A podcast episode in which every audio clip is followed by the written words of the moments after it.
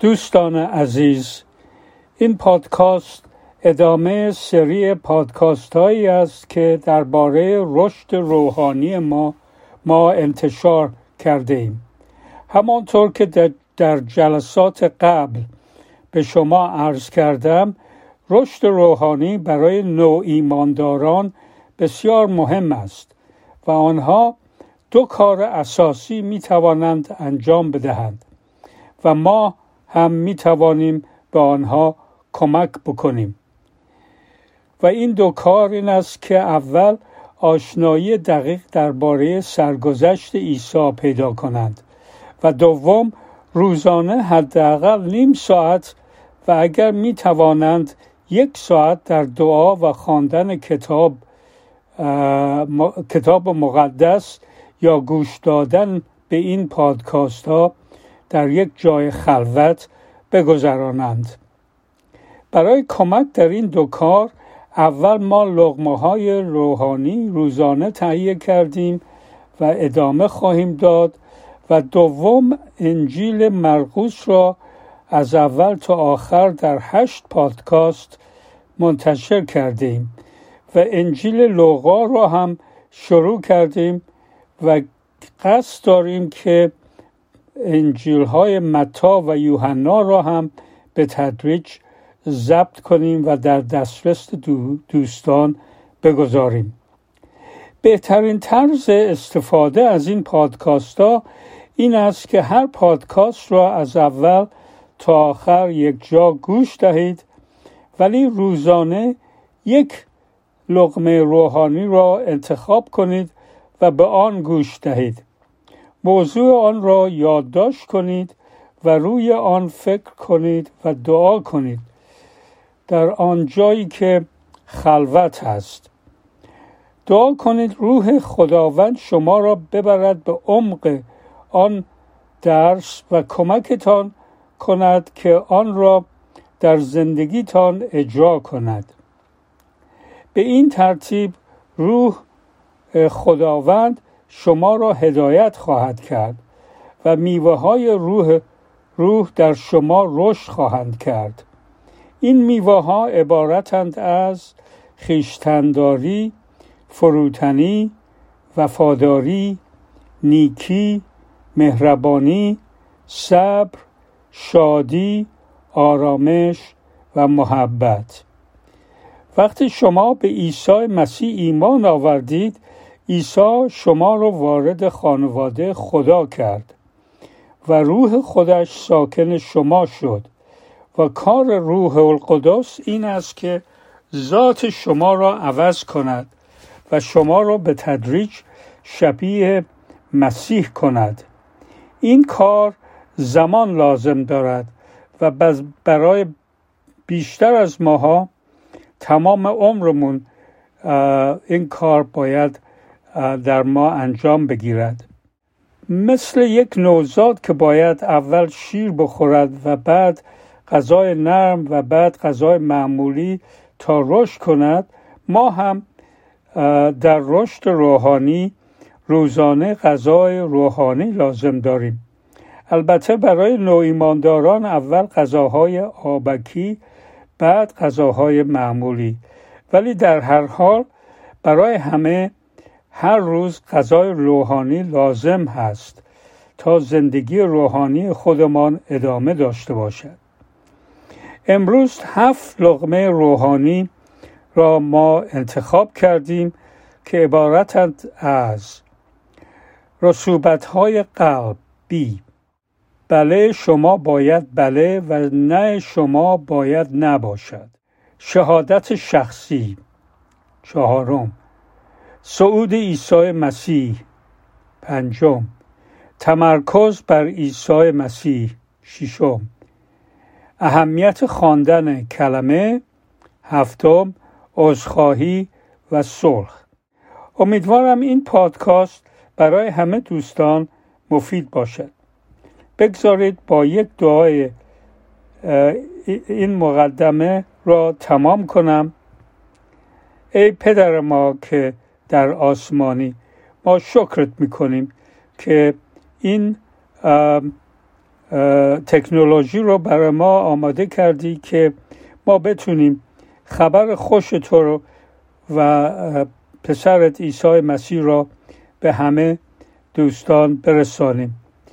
و من از تو می‌خوام که اونهایی که این پادکست رو گوش می‌دهند به آنها کمک بکن. که در رشد روحانی رشد روحانیشون رشد بکنند و بارآور بشند. و این میوه های روح تو در آنها رشد بکنه. با من این دعا رو به اسم عیسی مسیح حضورت میارم. آمین.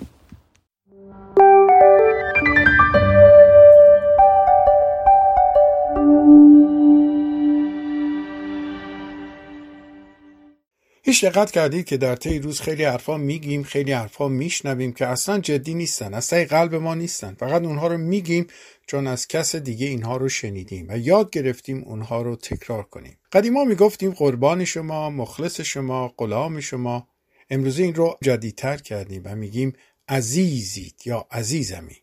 اینو با چنان حالتی میگن با تشدید میگن که شما باور می‌کنید. عزیزید از این تعارف ها و حرفایی که قلبی نیست زیاد میشنویم. یا ممکنه خود شما یکی از اونها باشید که اینها رو زیاد تکرار می‌کنید. در اول یوحنا باب 3 آیه 18 اینطور میگه. ای فرزندان من محبت ما نباید فقط در قالب حرف و تعارف باشد بلکه باید حقیقی باشد و در عمل دیده شود. این یعنی یک ایماندار باید هر حرفی که می‌زنه منظورش همون باشه که میگه. عیسی مسیح فرمود بلی شما بلی و نی شما نی باشه. اگر زیاده تر بگویی از شیطان است. این به این معنیه که تملق گفتن از خدا نیست. تعریف و تمجیدی که قلبی نیست ریاکاریه. ابراز محبت و ارادتی که جدی نیست دروغه. کلام خداوند از ما می‌خواد که گفتار و رفتار جهانیان رو تقلید نکنیم. در رومیان باب دوازه آیه دو این رو میگه. هم شکل این جهان مشوید. حتی حرف زدن ما باید با بی ایمانان تفاوت داشته باشه. در خروج باب 20 آیه 16 می‌خونیم. نهمین فرمان از ده فرمان این بود که بر همسایه خود شهادت دروغ مده. فرمان نهم از ما میطلبه که مبنای هر جمله و حرفی که به دیگران می‌زنیم باید راستی و حقیقت باشه. خیلی حرفا رو ما زبانی میگیم در حالی که قلبی نیست. عیسی مسیح فرمود بلی شما بلی و نه شما نی باشه. در این آیه میگه دروغ گفتن به هر شکلی و به هر منظوری از نظر خدا گناه محسوب میشه. خیلی وقتا مشاهده میشه که در طی روز دهها بار حرفهایی رو می‌زنیم که حقیقت نداره. یا خیلی اقراق‌آمیزه مثل اینکه به کسی بگیم خیلی دلم براتون تنگ شده خیلی دوستتون دارم. یا شنیده میشه میگیم همش به فکرتون بودم. در حالی که این درست نیست. عیسی مسیح تعلیم میده که راستی و حقیقت باید قانون گفتار شما باشه. یعنی بلی شما بلی نه شما نه بیشتر از این از شیطانه. تعارف های فریبنده عبارات تم... تملقامیز هر گونه اقراق اظهارات نادرست چه در دوستی ها چه در معاشرت با دیگران باید از زبان ما فکر ما پاک بشه. مردم سعی می‌کنن مردم دنیا سعی می‌کنن چیزی رو که درست نیست درست جلوه بدن. و برای همین حرفشون حالت قلبیشون رو نشون نمیده. در مسیحیت چیزی به نام تقیه نداریم. تقیه یعنی اگر لازم بود دروغ بگو اگر لازم بود دزدی کن. اما در مسیحیت بله شما باید بله و نه شما باید نه باشه هر کاری که مسیحا انجام میدن باید مانند نور خورشید شفاف باشه. حقیقت از خداست. اما دروغ و فریب به هر صورتی از جانب شیطانه. کلام خدا میگه شیطان پدر دروغگوست ما نمی‌تونیم حقیقت رو بگیم مگر اینکه ذهن ما پیوسته توسط عیسی مسیح که حقیقت است هدایت بشه. دیده میشه اشخاص فقط در بعضی از مواقع حقیقت رو میگن اما در خیلی از مواقع دیگه برای نفع خودشون حقیقت رو زیر پا می‌گذارن. اما باید بدونیم همونطور که یک قطر سم کافیه که یک ظرف بزرگ آب رو مسموم بکنه به همون صورت یک دروغ کوچک قادر زندگی ما رو ناپاک کنه. و در ارتباط ما با خدا تاثیر بگذاره. ما از لیست گناهان شیطان اطلاعات چندانی نداریم. اما از کتاب مقدس می‌فهمیم تنها گناه او که باعث سقوطش شد غرورش بود. فقط یک گناه. آدم انوا فقط یک گناه کردن که باعث سقوط و ترد شدن اونها از حضور خدا شد. در مورد زندگی ما هم همینطوره. یک دروغ یک تملق یک سخن نادرست می‌تونه باعث آلودگی قلب و فکر ما بشه و ارتباط ما رو با خدا قطع بکنه. زندگی کردن در راستی آسون نیست اما به کمک خداوند امکان پذیره. باید بدونیم حقیقت یک جمله نیست حقیقت یک شخص به نام عیسی مسیح. پیلاتوس در متا باب 18 آیه 38 می‌خونیم. از عیسی مسیح پرسید حقیقت چیست؟ سوال اشتباهی بود چون باید می‌پرسید حقیقت کیست؟ چون عیسی مسیح در یوحنا باب 14 آیه 16 فرمود من حقیقت هستم من راستی هستم. با این حساب اگر ادعا می‌کنیم حقیقت یعنی عیسی مسیح و ادعا می‌کنیم او در ما زندگی می‌کنه پس تولیدات قلب و زبان ما باید راستی و حقیقت باشه. پولس رسول در اول قرنتیان باب یک آیه 18 اینطور میگه آن خدایی که سخنانش راست و قابل اعتماد می باشد شاهد است که سخنان ما نیز قابل اعتماد می باشد و وقتی می‌گوییم بلی منظورمان همان بلی است. زیرا فرزند خدا عیسی مسیح کسی نیست که وقتی می‌گوید بلی منظورش نباشد بلکه همواره هر چه گوید همان را انجام می‌دهد. در افسوسیان باب 4 25 خطاب به ایمانداران می‌گوید دیگر به هم دروغ نگویید بلکه گفتارتان همیشه راست باشد زیرا ما اعضای یکدیگریم و اگر به یکدیگر دروغ بگوییم در واقع به خودمان لد در این آیه میگه گفتارتان همیشه راست باشه. یعنی وقتی برای اشتغال به کاری اقدام می‌کنی و مصاحبه ای داری راست بگو. یعنی وقتی برای اجاره منزل یا گرفتن بنفیت باید فرمی رو پر کنید حقیقت رو بگو. راستی و حقیقت باید در همه قسمت های زندگی ما باشه نه فقط قسمتی از اون. در این روزگار گفتن حقیقت و در راستی زندگی کردن کار چندان آسانی نیست.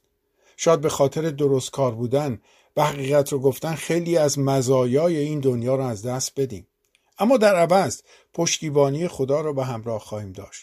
حمایت و پیروزی خدا را به همراه خواهیم داشت. در عوض آرامش و شادی خدا را خواهیم داشت. زمانت برطرف کردن احتیاجاتمون رو خواهیم داشت. با ایمان به این وعده ها در افسوسیان باب 4 15 پولس رسول با اطمینان اینطور میگه.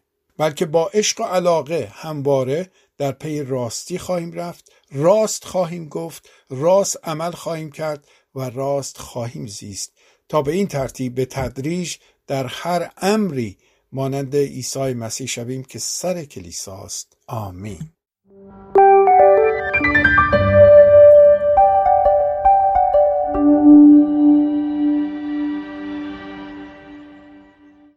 هیچ دقت کردید که در طی روز خیلی حرفا میگیم خیلی حرفا میشنویم که اصلا جدی نیستن اصلا قلب ما نیستن. فقط اونها رو میگیم چون از کس دیگه اینها رو شنیدیم و یاد گرفتیم اونها رو تکرار کنیم. قدیما می‌گفتیم قربان شما مخلص شما غلام شما. امروزه این رو جدیدتر کردیم و میگیم عزیزید یا عزیزمی. این رو با چنان حالتی میگن با تشدید میگن که شما باور می‌کنید. عزیزید از این تعارف ها و حرفهایی که قلبی نیست زیاد میشنویم. یا ممکنه خود شما یکی از اونها باشید که اینها رو زیاد تکرار می‌کنید. در اول یوحنا باب 3 آیه 18 اینطور میگه. ای فرزندان من محبت ما نباید فقط در قالب حرف و تعارف باشد بلکه باید حقیقی باشد و در عمل دیده شود. این یعنی یک ایماندار باید هر حرفی که می‌زنه منظورش همون باشه که میگه. عیسی مسیح فرمود بلی شما بلی و نی شما نی باشه. اگر زیاده تر بگویی از شیطان است. این به این معنیه که تملق گفتن از خدا نیست. تعریف و تمجیدی که قلبی نیست ریاکاریه. ابراز محبت و ارادتی که جدی نیست دروغه. کلام خداوند از ما می‌خواد که گفتار و رفتار جهانیان رو تقلید نکنیم. در رومیان باب دوازه آیه دو این رو میگه. هم شکل این جهان مشوید. حتی حرف زدن ما باید با بی ایمانان تفاوت داشته باشه. در خروج باب 20 آیه 16 می‌خونیم. نهمین فرمان از ده فرمان این بود که بر همسایه خود شهادت دروغ مده. فرمان نهم از ما میطلبه که مبنای هر جمله و حرفی که به دیگران می‌زنیم باید راستی و حقیقت باشه. خیلی حرفا رو ما زبانی میگیم در حالی که قلبی نیست. عیسی مسیح فرمود بلی شما بلی و نه شما نی باشه. در این آیه میگه دروغ گفتن به هر شکلی و به هر منظوری از نظر خدا گناه محسوب میشه. خیلی وقتا مشاهده میشه که در طی روز دهها بار حرفایی رو می‌زنیم که حقیقت نداره. یا خیلی اقراق‌آمیزه مثل اینکه به کسی بگیم خیلی دلم براتون تنگ شده خیلی دوستتون دارم. یا شنیده میشه میگیم همش به فکرتون بودم. در حالی که این درست نیست. عیسی مسیح تعلیم میده که راستی و حقیقت باید قانون گفتار شما باشه. یعنی بلی شما بلی نه شما نه بیشتر از این از شیطانه. تعارف های فریبنده عبارات تم... تملقامیز هر گونه اقراق اظهارات نادرست چه در دوستی ها چه در معاشرت با دیگران باید از زبان ما فکر ما پاک بشه. مردم سعی می‌کنن مردم دنیا سعی می‌کنن چیزی رو که درست نیست درست جلوه بدن. و برای همین حرفشون حالت قلبیشون رو نشون نمیده. در مسیحیت چیزی به نام تقیه نداریم. تقیه یعنی اگر لازم بود دروغ بگو. اگر لازم بود دزدی کن. اما در مسیحیت بله شما باید بله و نه شما باید نه باشه. هر کاری که مسیحا انجام میدن باید مانند نور خورشید شفاف باشه. حقیقت از خداست. اما دروغ و فریب به هر صورتی از جانب شیطانه. کلام خدا میگه شیطان پدر دروغگوست ما نمی‌تونیم حقیقت رو بگیم مگر اینکه ذهن ما پیوسته توسط عیسی مسیح که حقیقت است هدایت بشه. دیده میشه اشخاص فقط در بعضی از مواقع حقیقت رو میگن اما در خیلی از مواقع دیگه برای نفع خودشون حقیقت رو زیر پا می‌گذارن. اما باید بدونیم همونطور که یک قطر سم کافیه که یک ظرف بزرگ آب رو مسموم بکنه به همون صورت یک دروغ کوچک قادر زندگی ما رو ناپاک کنه. و در ارتباط ما با خدا تاثیر بگذاره. ما از لیست گناهان شیطان اطلاعات چندانی نداریم. اما از کتاب مقدس می‌فهمیم تنها گناه او که باعث سقوطش شد غرورش بود. فقط یک گناه. آدم انبا فقط یک گناه کردن که باعث سقوط و ترد شدن اونها از حضور خدا شد. در مورد زندگی ما هم همینطوره. یک دروغ یک تملق یک سخن نادرست می‌تونه باعث آلودگی قلب و فکر ما بشه و ارتباط ما رو با خدا قطع بکنه. زندگی کردن در راستی آسون نیست اما به کمک خداوند امکان پذیره. باید بدونیم حقیقت یک جمله نیست حقیقت یک شخص به نام عیسی مسیح. پیلاتوس در متا باب 18 آیه 38 می‌خونیم. از عیسی مسیح پرسید حقیقت چیست؟ سوال اشتباهی بود چون باید می‌پرسید حقیقت کیست؟ چون عیسی مسیح در یوحنا باب 14 آیه 16 فرمود من حقیقت هستم من راستی هستم. با این حساب اگر ادعا می‌کنیم حقیقت یعنی عیسی مسیح و ادعا می‌کنیم او در ما زندگی می‌کنه پس تولیدات قلب و زبان ما باید راستی و حقیقت باشه. پولس رسول در اول قرنتیان باب یک آیه 18 اینطور میگه آن خدایی که سخنانش راست و قابل اعتماد می‌باشد شاهد است که سخنان ما نیز قابل اعتماد می‌باشد. و وقتی می‌گوییم بلی منظورمان همان بلی است. زیرا فرزند خدا عیسی مسیح کسی نیست که وقتی می‌گوید بلی منظورش نباشد بلکه همواره هر چه گوید همان را انجام می‌دهد. در افسوسیان باب 4 آیه 25 خطاب به ایمانداران می‌گوید دیگر به هم دروغ نگویید بلکه گفتارتان همیشه راست باشد زیرا ما اعضای یکدیگریم و اگر به یکدیگر دروغ بگوییم در واقع به خودمان در این آیه میگه گفتارتان همیشه راست باشه. یعنی وقتی برای اشتغال به کاری اقدام می‌کنی و مصاحبه ای داری راست بگو. یعنی وقتی برای اجاره منزل یا گرفتن بنفیت باید فرمی رو پر کنید حقیقت رو بگو. راستی و حقیقت باید در همه قسمت های زندگی ما باشه نه فقط قسمتی از اون. در این روزگار گفتن حقیقت و در راستی زندگی کردن کار چندان آسانی نیست. شاید به خاطر درست کار بودن و حقیقت رو گفتن خیلی از مزایای این دنیا رو از دست بدیم. اما در عوض پشتیبانی خدا رو به همراه خواهیم داشت. حمایت و پیروزی خدا رو به همراه خواهیم داشت. در عوض آرامش و شادی خدا رو خواهیم داشت. زمانت برطرف کردن احتیاجاتمون رو خواهیم داشت. با ایمان به این وعده ها در افسوسیان باب 4 15 پولس رسول با اطمینان اینطور میگه. بلکه با عشق و علاقه همواره در پی راستی خواهیم رفت راست خواهیم گفت راست عمل خواهیم کرد و راست خواهیم زیست. تا به این ترتیب به تدریج در هر امری مانند عیسی مسیح شویم که سر کلیساست آمین.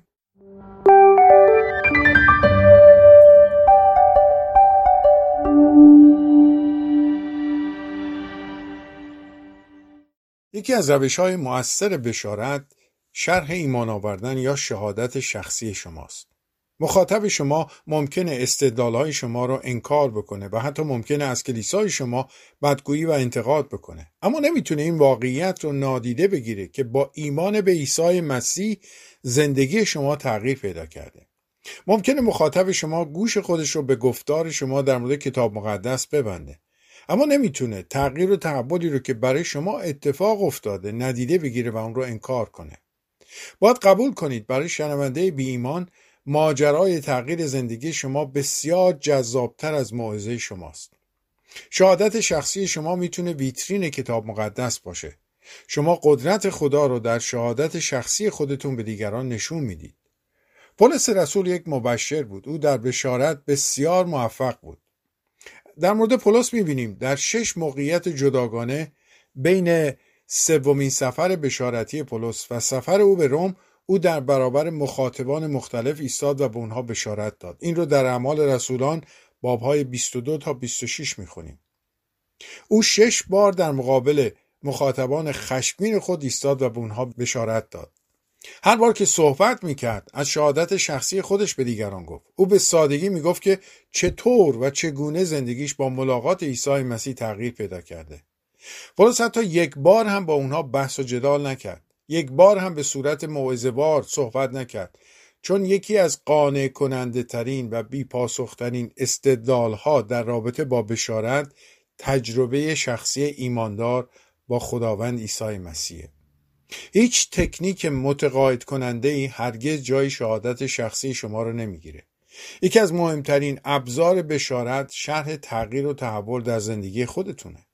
باید آماده باشید که اون رو بین سه تا پنج دقیقه برای مخاطبین خودتون شرح بدید توضیح بدید.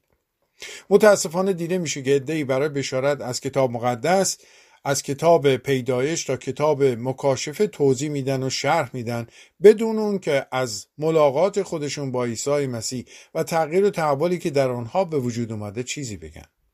عده دیگه ادعا ایمان دارن اما گویا شهادت شخصی ندارن. و آنچه را که از دیگران شنیدن فقط تقلید می‌کنن و تکرار می‌کنن. چون هنوز خودشون به طور واقعی ایمان نیوردن و هیچ تغییری در اونها به وجود نیامده کسی که ایمان میاره و تولد تازه پیدا می‌کنه از روح خدا پر میشه و زندگی او کاملا تغییر پیدا می‌کنه. چنین شخصی نمی‌تونه ساکت بمونه نمی‌تونه به دیگران نگه که چه اتفاقی برای او افتاده و اشتیاق داره اونچه رو که تجربه کرده دیگران نیز بدونن و تجربه کنن. کسی که تولد تازه پیدا می‌کنه خودش یک انجیل سیار میشه چون رفتار او، گفتار او، طرز فکر او نشانگر حضور عیسی مسیح در زندگی اوست. یوحنا رسول در کتاب اول یوحنا از آیه یک به بعد ببینید که چطور شهادت میده. او میگه آنچه از ابتدا بود و آنچه شنیده ایم و به چشم خود دیده آن را آنچه به آن نگریستیم و دستهای ما لمس کرد درباره کلمه حیات و حیات ظاهر شد و آن را دیده ایم و شهادت می دهیم و به شما خبر می دهیم از حیات جاودانی که نزد پدر بود و بر ما ظاهر شد. در سه میگه از آنچه دیده و شنیده ایم شما را اعلام می نماییم تا شما هم با ما شراکت داشته باشید و ما شراکت ما با پدر و پسرش عیسی مسیح است. در این آیات او میگه آنچه به شما می‌گویم دیده و شنیده و خودم لمس کردم. این شهادتیه که باید به دیگران بشنون. بشارت وقتی موثره که شما تجربه شخصی خودتون رو به اونها بگید. مهم نیست چقدر معلومات کتاب مقدس دارید. باید تجربه شخصی داشته باشید. برای دیگران مهمه که بدونن و ببینن که ایمان شما به عیسی مسیح چه تأثیری چه تحولی چه تغییری در زندگی شما به وجود آورده. گفتن اینکه من آرامش دارم کافی نیست. گفتن اینکه من احساس خوبی دارم یا انرژی مثبت می‌گیرم کافی نیست. چون اینها رو در کنسرت خواننده های دنیوی هم می‌تونید بگیرید. تجربه شخصی یعنی تجربه ملاقات با عیسی مسیح تجربه بخشش گناهان تجربه تولد تازه تجربه داشتن زندگی ابدی تجربه پر شدن از روح القدس تجربه دوستی با خدا. این هاست که اهمیت داره. کسایی که تجربه تولد تازه رو ندارن مجبورن داستانی تعریف کنن که معمولا قهرمان اون خودشون هستن. شهادت باید در سه قسمت گفته بشه. قسمت اول شرح اعتقاد شما قبل از ایمان هستش. یعنی چی رو باور داشتید؟ به چی باور داشتید؟ اگر به خدا اعتقاد داشتید چه رابطه ای با او داشتم؟ اگه نداشتید به چی اعتقاد داشتید؟ و دوم اینکه چطور به عیسی مسیح ایمان آوردید؟ چه چیز باعث شد شما ایمان بیارید؟ سوم اینکه بعد از ایمان چه تغییری در شما به وجود اومده؟ و رابطه الان من الان شما با خداوند چطوره؟ این سه مورد در شهادت دادن باید کاملا رعایت بشه و برای هر کدوم به طور مساوی یک دقیقه و نیم یا دو دقیقه وقت بدید. شهادت ما باید خیلی کوتاه و مفید باشه و آنچه رو شنونده باید بدونه و بشنوه به او بگیم. با شهادت دادن به اونها فرصت میدیم تا به این فکر کنند که وقتی خدا گناهان من رو به خاطر کار مسیح بر روی صلیب بخشیده و زندگی منو تغییر داده پس می‌تونه شما رو نیز ببخشه و به شما حیات ابدی عطا بکنه. باید بدونیم شهادت دادن دل بخواهی نیست. کسی که به عیسی مسیح ایمان میاره و روح خدا رو دریافت می‌کنه شاهد عیسی مسیح میشه. در اعمال اعمال رسولان باب یک آیه هشت عیسی مسیح فرمود لیکن چون روح القدس بر شما میآید قوت خواهید یافت و شاهدان من خواهید بود. آیا شما چنین شهادتی دارید؟ تا به امروز چند نفر غیر ایماندار شهادت زندگی شما رو شنید؟ پدر آسمانی ما رو کمک کن تا اول برای خانواده و فامیل خود و بعد همسایه و دوستان و همکاران خود و هر کس که تماس می‌گیریم شاهدان امینی برای تو باشیم. آمین.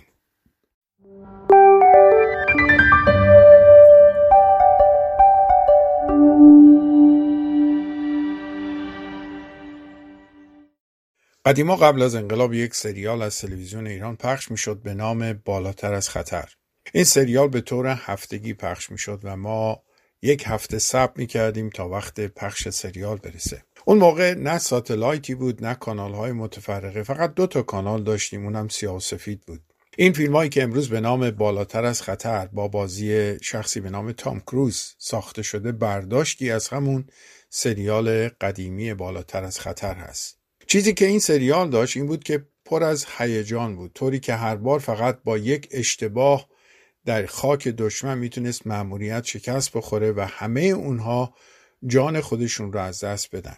قسمت جالب و هیجان انگیز سریال وقتی بود که در آخر مأموریتشون رو کامل انجام می‌دادن و گروه به طرف وطن خودشون در حال برگشت بودن. و اونجا بود که موزیک معروف بالاتر از خطر زده می‌شد و پیروزمندانه برمیگشتن. صعود عیسی مسیح به همین معنی است که مأموریت او با موفقیت انجام شد و حالا عیسی مسیح به جایی که تعلق داشت برمیگرده. در صعود عیسی مسیح مأموریت انجام شد و او به نزد پدر بازگشت. عیسی مسیح اولین انسانی بود که تمام شریعت رو به طور کامل انجام داد. او توسط دشمن وسوسه شد اما اولین انسانی بود که هرگز گناه نکرد. او خدای پدر رو در همه امور زندگی اطاعت کرد. او سر شیطان رو بر روی صلیب کوبید. او کفاره گناهان بشر شد. او برای ما مرد و در روز سوم از قبر قیام کرد و حالا با انجام مأموریت پیروزمندانه به آسمان به نزد خدای پدر برمیگرده. در خیلی از کلیساها در این روز جلسه اشای ربانی برگزار می‌کنن و شکرگزاری می‌کنن چون جای شکرگزاری داره. من این آیه رو خیلی دوست دارم. در اعمال رسولان باب یک آیه نو که اینطور میگه پس از آنکه عیسی این سخنان را به پایان رساند در مقابل چشمان ایشان به سوی آسمان بالا رفت و در ابری ناپدید گشت. من تصور می‌کنم که اون روز شاگردان شاگردان عیسی مسیح چقدر متعجب بودند که شاهد چنین شکوه و جلالی بودن. من خاطرم از وقتی که کمتر از ده سال داشتم اولین آپولو به کره ماه فرستاده شد. قرار بود این سفینه فضانورد با سه سرنشین خود در کره ماه بشینه. تمام اعضای فامیل ما بیدار بودند تا شاهد بلند شدن آپولو از هیستون باشیم. تمام دنیا در اون شب بیدار بودن و می‌خواستن اون صحنه رو ببینن. حالا تصور بکنید برخواستن عیسی مسیح و صعودش در جلوی چشمان شاگردان که تا اون موقع حتی هواپیما را هم ندیده بودند چقدر با عظمت و شگفتانگیز بود. عیسی مسیح نه نیروی جت داشت نه از طرف سازمان ناسا کنترل می‌شد. او از زمین برخاست و به بالا برده شد. بعد اون روز برای شاگردان خیلی عجیب بوده باشه. اگر شاهد بیرون اومدن مسیح از قبل نبودن اما حالا شاهد عروج او صعود او به آسمان بودن. اگر مسیح به آسمان صعود نمی‌کرد قیام او از مردگان ناقص میموند. اگر مسیح به آسمان صعود نمی‌کرد روح القدس به کلیسا افاضه نمی‌شد.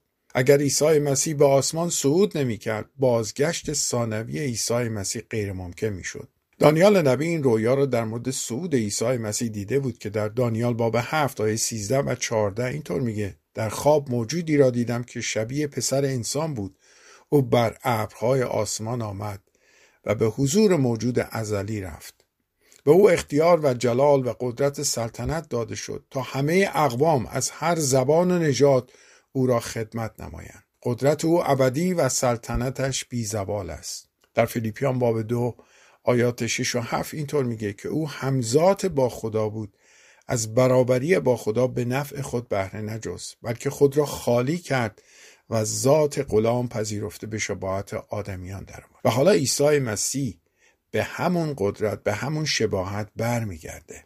عیسی مسیح از بعد از بعد به تولد به مدت 33 سال و اندی خود را از قدرت الهی از اختیاراتی که داشت محروم ساخت.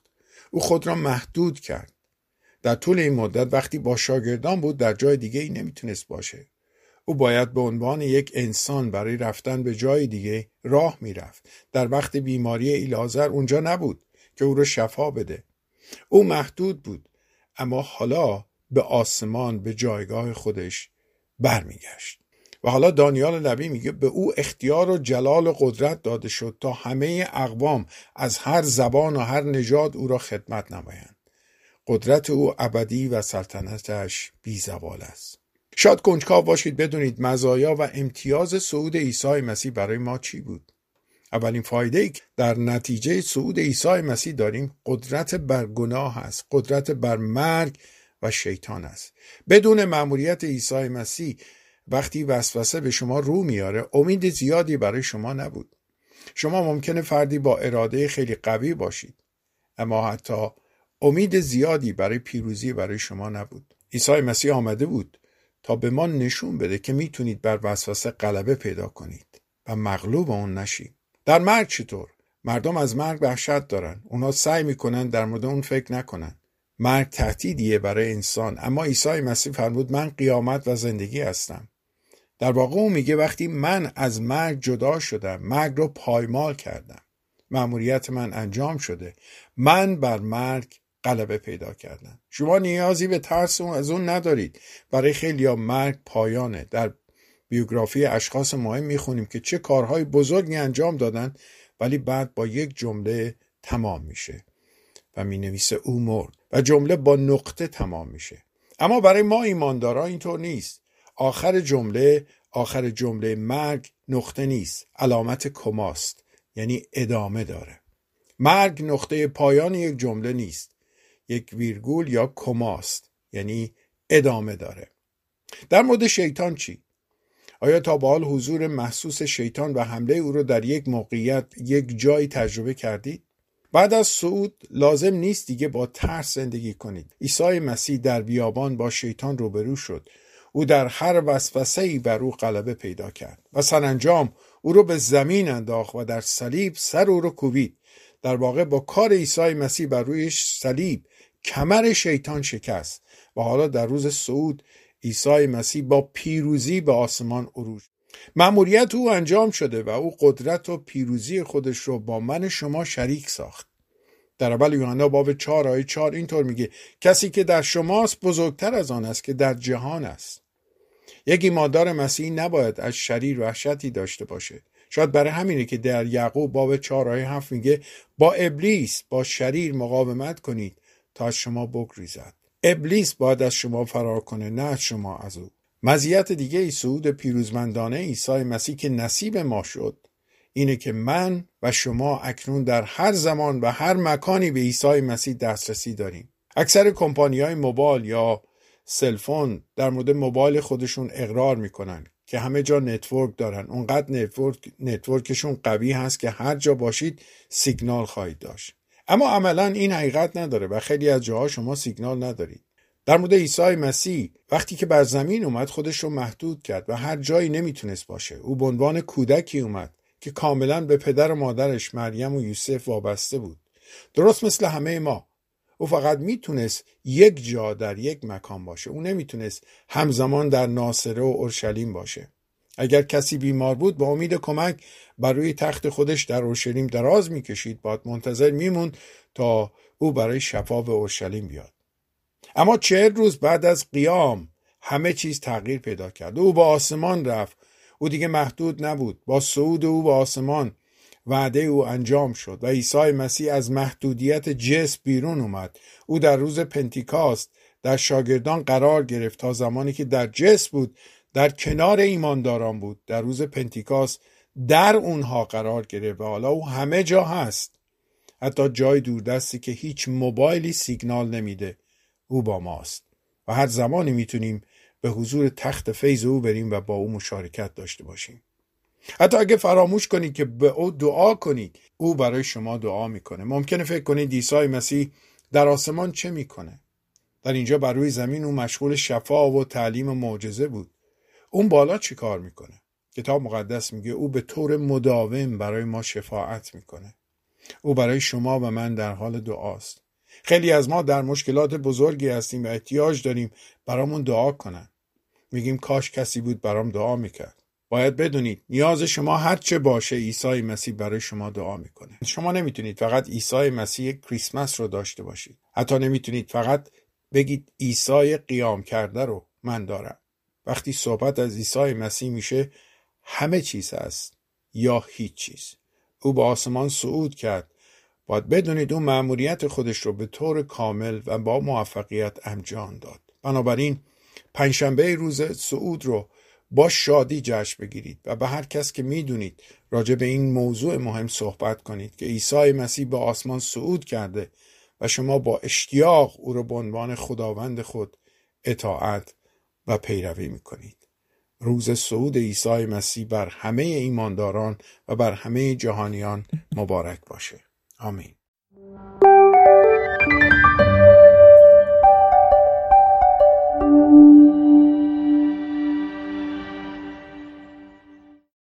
یکی از بازیگوشی های بچه ها اینه که دور خودشون دوست دارن بچرخن و بعد از چند بار چرخیدن معمولا نمی‌تونن تعادل خودشون رو حفظ کنن چون سرشون گیج میره و تلو تلو می‌خورن.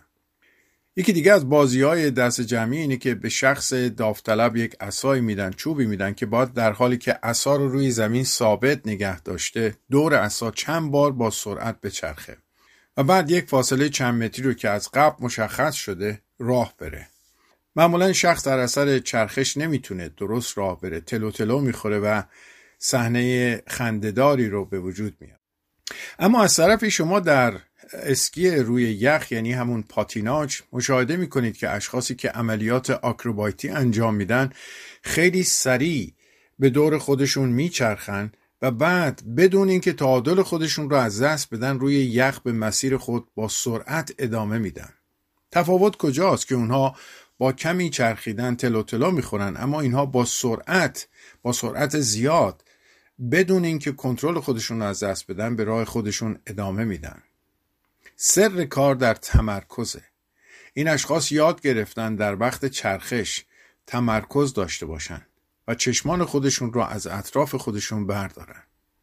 این همون چیزیه که کتاب مقدس از ما می‌خواد که چشمان خودمون رو از اطراف برداریم و تمرکز ما بر عیسی مسیح باشه. در ابرانیان باب دوازه آیه دو میگه و چشمان خود را بر قهرمان و مظهر کامل ایمان یعنی عیسی بدوزیم که به خاطر آن خوشی که پیش رو داشت صلیب را تحمل کرد و ننگ آن را ناچیز شمرد و اکنون بر جانب راست تخت خدا نشسته است.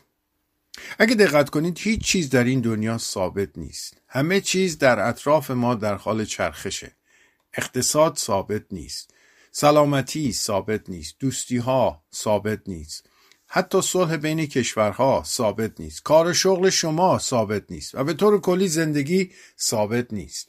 شاید برای همینه نگرانی و استرس استراب و ترس مردم دنیا رو فرا گرفته.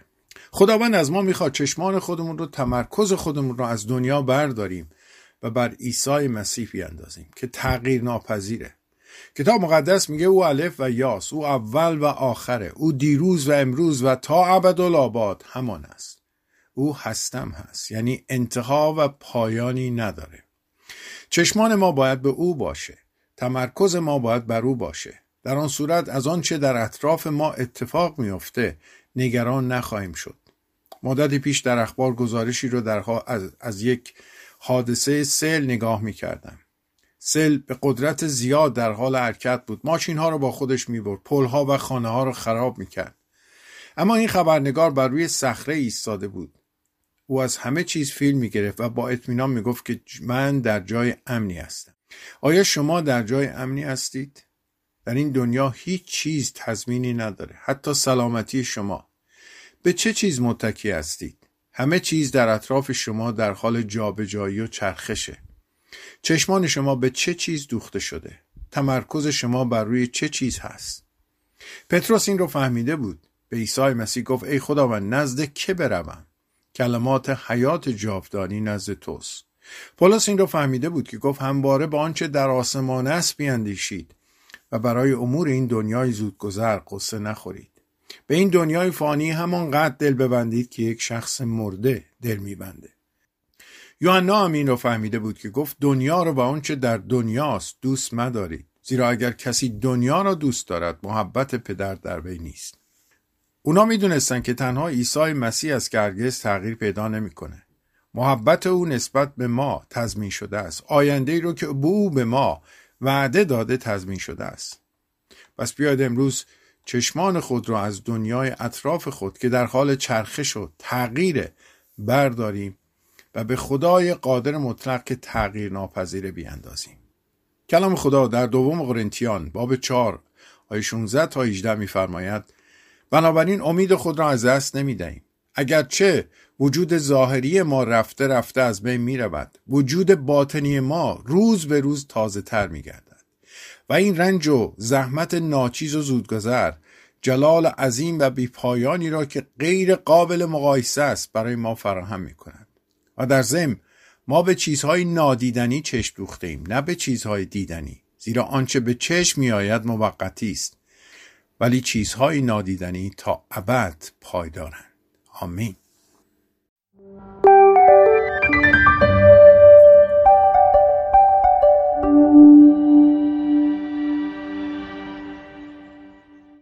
اگر از شما پرسیده بشه که اطلاعات شما از کتاب مقدس از کجا و از چه منبعیه؟ چه پاسخی می‌دید؟ آیا از کشیش کلیسا؟ آیا از معلم یکشنبه کانون شادی؟ آیا از واعظین و معلمین کانال های تلویزیونی مسیحی؟ یا شاید از تفسیرهای مختلف کتاب مقدس باشه؟ دقیقا از کجاست؟ بسیار مهمه که بتونید به این سوال پاسخ بدید. امیدوارم پاسخ شما این باشه که عمده معلومات شما از وقتی یا زمانیه که خودتون مستقیما شخصا در کلام خدا میگذرونید و به روح القدس برای آموزش و راهنمایی خودتون از طریق کلام خدا تکیه می‌کنید. متاسفانه برای اکثر مردم اینطور نیست. ما در زمانه زندگی می‌کنیم که اکثر مردم همه چیز رو حاضر و آماده می‌خوان. برای همین همه چیز در بازار آماده است. سیب زمینی پوسکنده پیاز خرد شده سبزی پاک شده خورشت آماده سوپ آماده و غیره. در مورد کتاب مقدس هم همینطوره. می‌خوایم همه چیز آماده باشه و برای همین تجربه شخصی کمتری از کار رول قدس در مکاشفه کتاب مقدس و درک اراده خداوند داریم. پولس رسول در غلاطیان باب یک آیه یازده و دوازده اینطور میگه. ای برادران من می‌خوام بدانید انجیلی که من به شما دادم ساخته و پرداخته دست انسان نیست. من آن را از کسی نگرفتم و کسی هم آن را به من نیاموخت بلکه عیسی مسیح به وسیله الهام آن را به من آشکار ساخت پولس رسول بر اهمیت گذراندن وقت شخصی با عیسی مسیح و کلام او تاکید می‌کنه او کامپیوتر اپل یا کتابخونه ای پر از تفسیرهای مختلف نداشت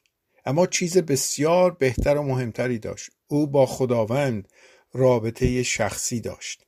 او مستقیم از خداوند تعلیم می گرفت اجازه بدید مثالی بزنم. اگه متوجه بشید که عموی شما از دنیا رفته و ثروت هنگفتی برای شما و اعضای فامیل گذاشته آیا مشتاق نیستید که نامه رو خودتون شخصا بخونید و از دارایی و مقدار سهم ارث خودتون مطلع بشید؟ من مطمئنم به احتمال زیاد خوندن نامه رو در درجه اول تمام کارهای خودتون قرار خواهید داد. این دقیقا چیزیه که در کتاب مقدس وجود داره. چون کتاب مقدس شامل چیزهایی که به شما تعلق داره. این وعده برای خدا به هزینه خون عیسی مسیح تمام شده. شما باید اون رو بخونید تا هر وعده ای رو که در آن به شما مربوط میشه از خدا مطالبه کنید. چرا شخص دیگه ای باید به شما بگه که اختیارات شما چی هست؟ در حالی که خداوند شخصا مایله از وعده های خود با شما صحبت بکنه. شخصی تعریف این کرد با دوستش قرار بود به شهر دیگه برن. دوست او پیشنهاد کرده بود با ماشین او به این مسافرت برن. می‌گفت وقتی که از شهر بیرون اومدیم هوا بسیار گرم بود. شیشه پنجره ماشین رو من پایین کشیدم اما وقتی باد گرم به صورتم خورد شیشه رو دوباره بالا کشیدم. در همین موقع چشمم به کلیدی که در داشبورد ماشین بود افتاد که روی اون نوشته شده بود AC یعنی Air Conditioner یعنی کولر ماشین. و میگه کلید رو فشار دادم. در عرض یک دقیقه باد خنک تمام فضای گرم داخل ماشین رو تغییر داد و خنک کرد. دوستم که صاحب ماشین بود با تعجب پرسید چیکار کردی؟ به او جواب دادم کولر ماشین رو روشن کردم. گفت چطور؟ گفتم با فشار دادن این دکمه. او چند ماه ماشین رو خریده بود اما هنوز از این کلید بی اطلاع بود. عده زیادی از مسیحا به علت ناآگاهی نمی‌دونن که خداوند چه چیزهایی در درون اونها قرار داده چه استعدادهایی در درون اونها قرار داده که می‌تونن این استعدادهای فوقالعاده رو با کمک او در خود فعال کنن تا کارهای فوقالعاده انجام بدن. شیطان مایل نیست شما اونها رو در خودتون کشف کنید. اما خدا مایل شخصا طریق آزاد کردن این توانایی ها رو توسط ارتباط نزدیک با او توسط روح به شما نشون بده. در فسوسیان باب یک آی 19 اینطور میگه و از قدرت بینهایت عظیم او نسبت به ما که ایمان داریم آگاه شوید. این قدرت برخواسته از عمل نیروی مختدر خداست. در ترجمه قدیمی میگه و چه مقدار از عظمت بینهایت قوت او نسبت به ما مؤمنین؟ بر حسب عمل توانایی قوت او. ببینید در این آیه میگه عظمت بینهایت قوت او نسبت به ما مؤمنین. آیا شما از این قدرت برخوردار هستید؟ شاید بپرسید چطور این قدرت رو در خودم کشف کنم. پاسخ ساده است. با دعا مشارکت و نزدیکی با خداوند با خواندن کلام خداوند. خواندن کلام خدا باعث میشه شخصیت خدا رو قلب خدا رو بهتر بشناسیم. خواندن کلام خدا ما رو شبیه خداوند می‌کنه. خواندن کلام مسیر آینده ما رو روشن می‌کنه مشخص می‌کنه. خواندن کلام ما رو از گناه دور نگه میداره. خواندن کلام خدا فکر ما رو تغییر میده و هم فکر عیسی مسیح می‌کنه. خواندن کلام اراده خدا رو بر ما آشکار می‌کنه. خواندن کلام خدا ما رو تشویق می‌کنه که زندگی پرثمری داشته باشیم. بنابراین دعا کنید و کلام خدا رو بخونید تا به نقشه عالی خداوند در زندگیتون و قدرت عظیم او در خودتون پی ببرید. آمین.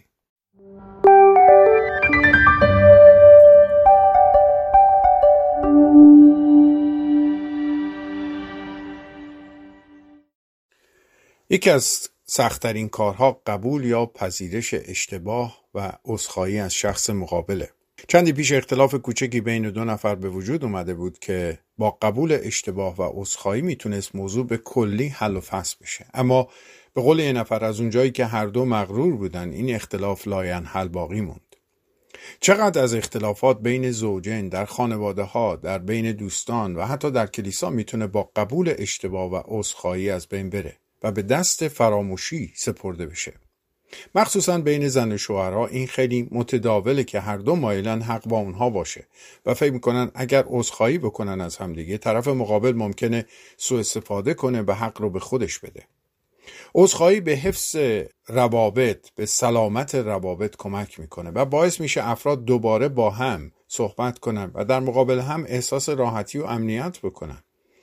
یک عذرخواهی صمیمانه به شما این امکان رو میده که به طرف مقابل بگید که به کاری که انجام دادید افتخار نمی کنید و این کار رو تکرار نخواهید کرد.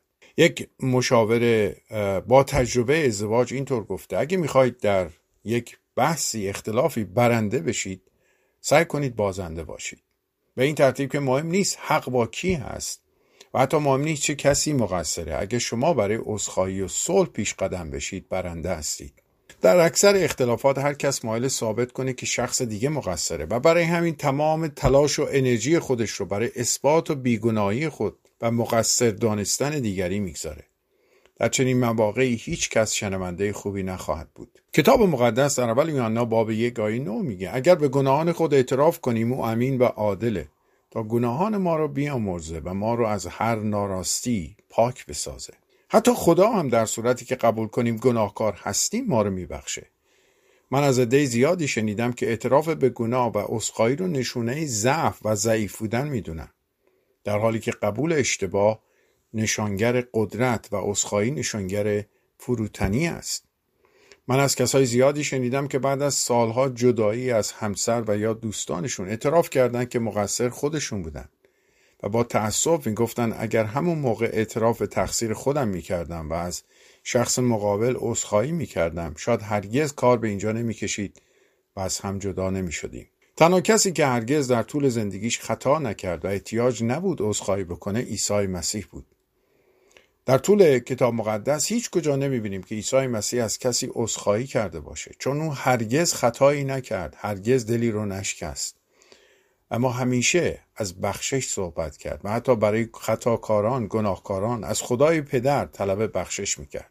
ما اگر قبول کنیم که کامل نیستیم اگر قبول کنیم که گناهکار هستیم پس باید این رو بپذیریم که در خیلی مواقع در گفتار و کردار خودمون اشتباه می‌کنیم و راه حل اون قبول اشتباه و عذرخواهی عذرخواهی کنیم بدون اینکه اشتباه خودمون رو سعی کنیم موجه جلوه بدیم.